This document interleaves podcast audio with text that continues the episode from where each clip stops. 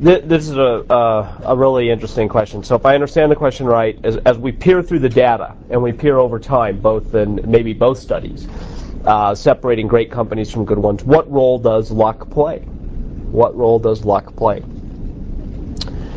Um, it's actually a topic I've been interested in in uh, looking at as a subject in and of itself, just luck. I think luck is a fascinating subject, but First, as you know from Good to Great, when we interviewed the executives themselves, they placed a lot of emphasis on luck.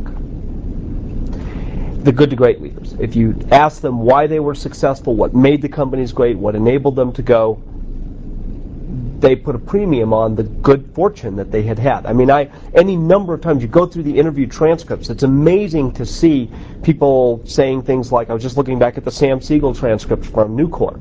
I said, well, how did you guys make so many good decisions? He goes, well, I guess we were just really lucky in our decisions. Well, okay, fine, but may I'd like to understand how to be lucky. Can you tell me that a little bit more? Uh, that wonderful conversation that I had with Alan Wurtzel, where I said, "What was the factors?" And he said, "Well, easy, 80 of 100 points. The wind was at our backs." And I and I actually faxed him a copy of the Good to Great study chart, and I wrote, you know, your company, comparison company, and in the middle I wrote same wind. And he his response was, "We must have been really lucky." And uh, of course, Joe Cullman's autobiography he, he was titled "I'm a Lucky Guy." So as we looked at the, the, the research, the perception of luck amongst the good to greats was very high. The perception of luck that we perceive looking at the comparison leaders is actually quite low uh, when things would go well, and quite high when things would go uh, badly, meaning they would blame bad luck. And so one thing we found about luck that's that's interesting is there's luck itself. What's the objective reality of luck and chance? And there's second, which is what is an executive's relationship to luck? The less great leaders seem to have a relationship which is if things go well, it was them. If things go uh, badly, it was bad luck. And the really great executives have just the inverse. If things go well, they put more premium on luck, which is actually a form of humility. Because if you're really afraid that maybe you were just lucky, you're not necessarily going to believe your own press you're going to be looking at it and saying, you know, we ought to be really scared that we might have just been lucky three times in a row, which means we've just got to be that much more disciplined and worried that it's eventually going to catch up with us.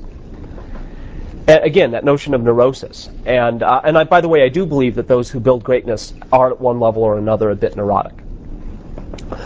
But then, of course, when things would go badly, they would not blame bad luck. They would look in the mirror and they would say, uh, I guess I must be responsible because I'm the executive here. Now, that said, uh, the what is the objective reality of luck. As I look at paired comparisons over time in both studies,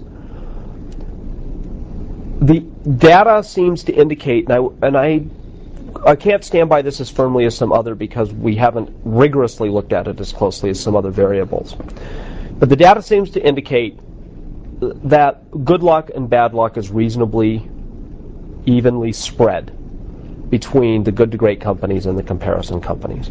That for every stroke of good luck that you find in the good to great companies or the visionary companies and built to last, you can find a stroke of good luck in the comparison company. And for every stroke of bad luck, you can find a stroke of bad luck in the comparison company.